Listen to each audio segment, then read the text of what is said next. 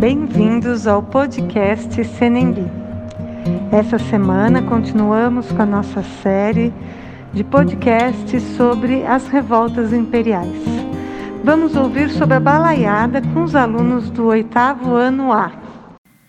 Antes de começar a falar da balaiada em si, é importante dar alguns contextos históricos. O primeiro deles é que, pelo fato da independência ter sido realizada somente por uma classe, a elite, ela não resolveu os problemas que as outras classes, as classes baixas, sofriam, que eram más condições de vida e diversas injustiças. Isso, obviamente, gerou muito descontentamento em vários lugares do Brasil, Bahia, Pará, Maranhão e diversas revoltas.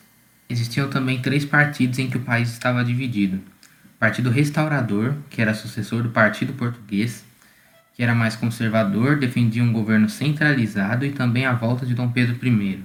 Partido Moderado, sucessor do Partido Brasileiro, em que os membros se consideravam liberais e que não queriam a volta de Dom Pedro I, defendia uma monarquia constitucional e combatia um republicanismo.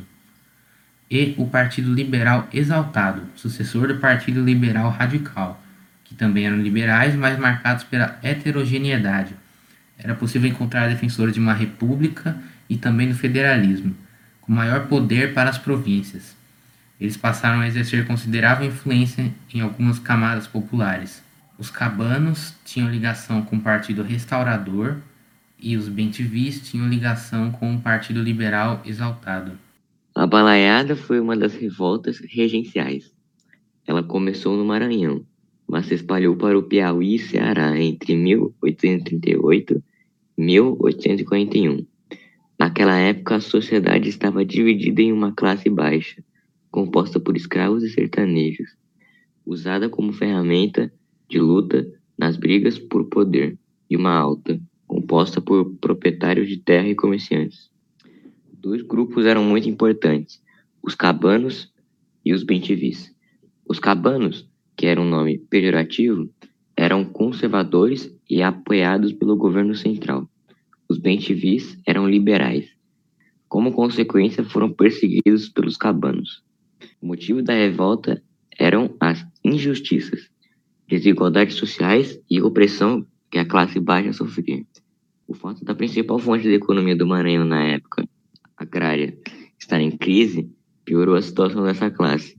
O algodão era o principal produto exportado pela província do Maranhão, e devido à concorrência mundial, houve a crise do algodão, em que os impostos se mantiveram altos, gerando mais miséria.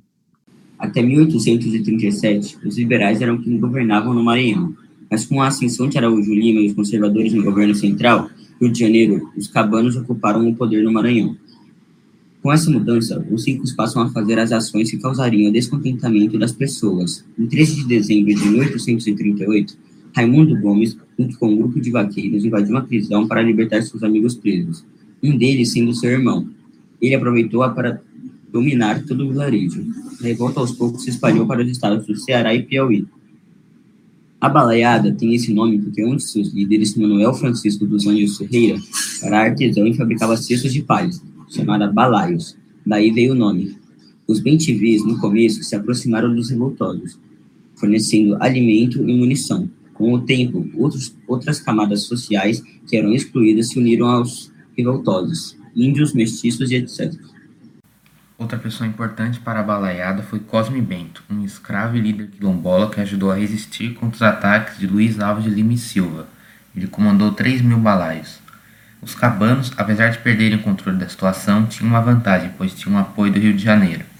Para tentar controlar a situação, em 1839, Manuel Felizardo de Souza e Melo passou a governar a província do Maranhão. Com 400 homens, suas forças foram derrotadas pelos balaios. Em julho desse mesmo ano, os revoltosos tomaram a cidade de Caxias, que causou pânico no governo da província, pois era possível uma invasão à capital, São Luís.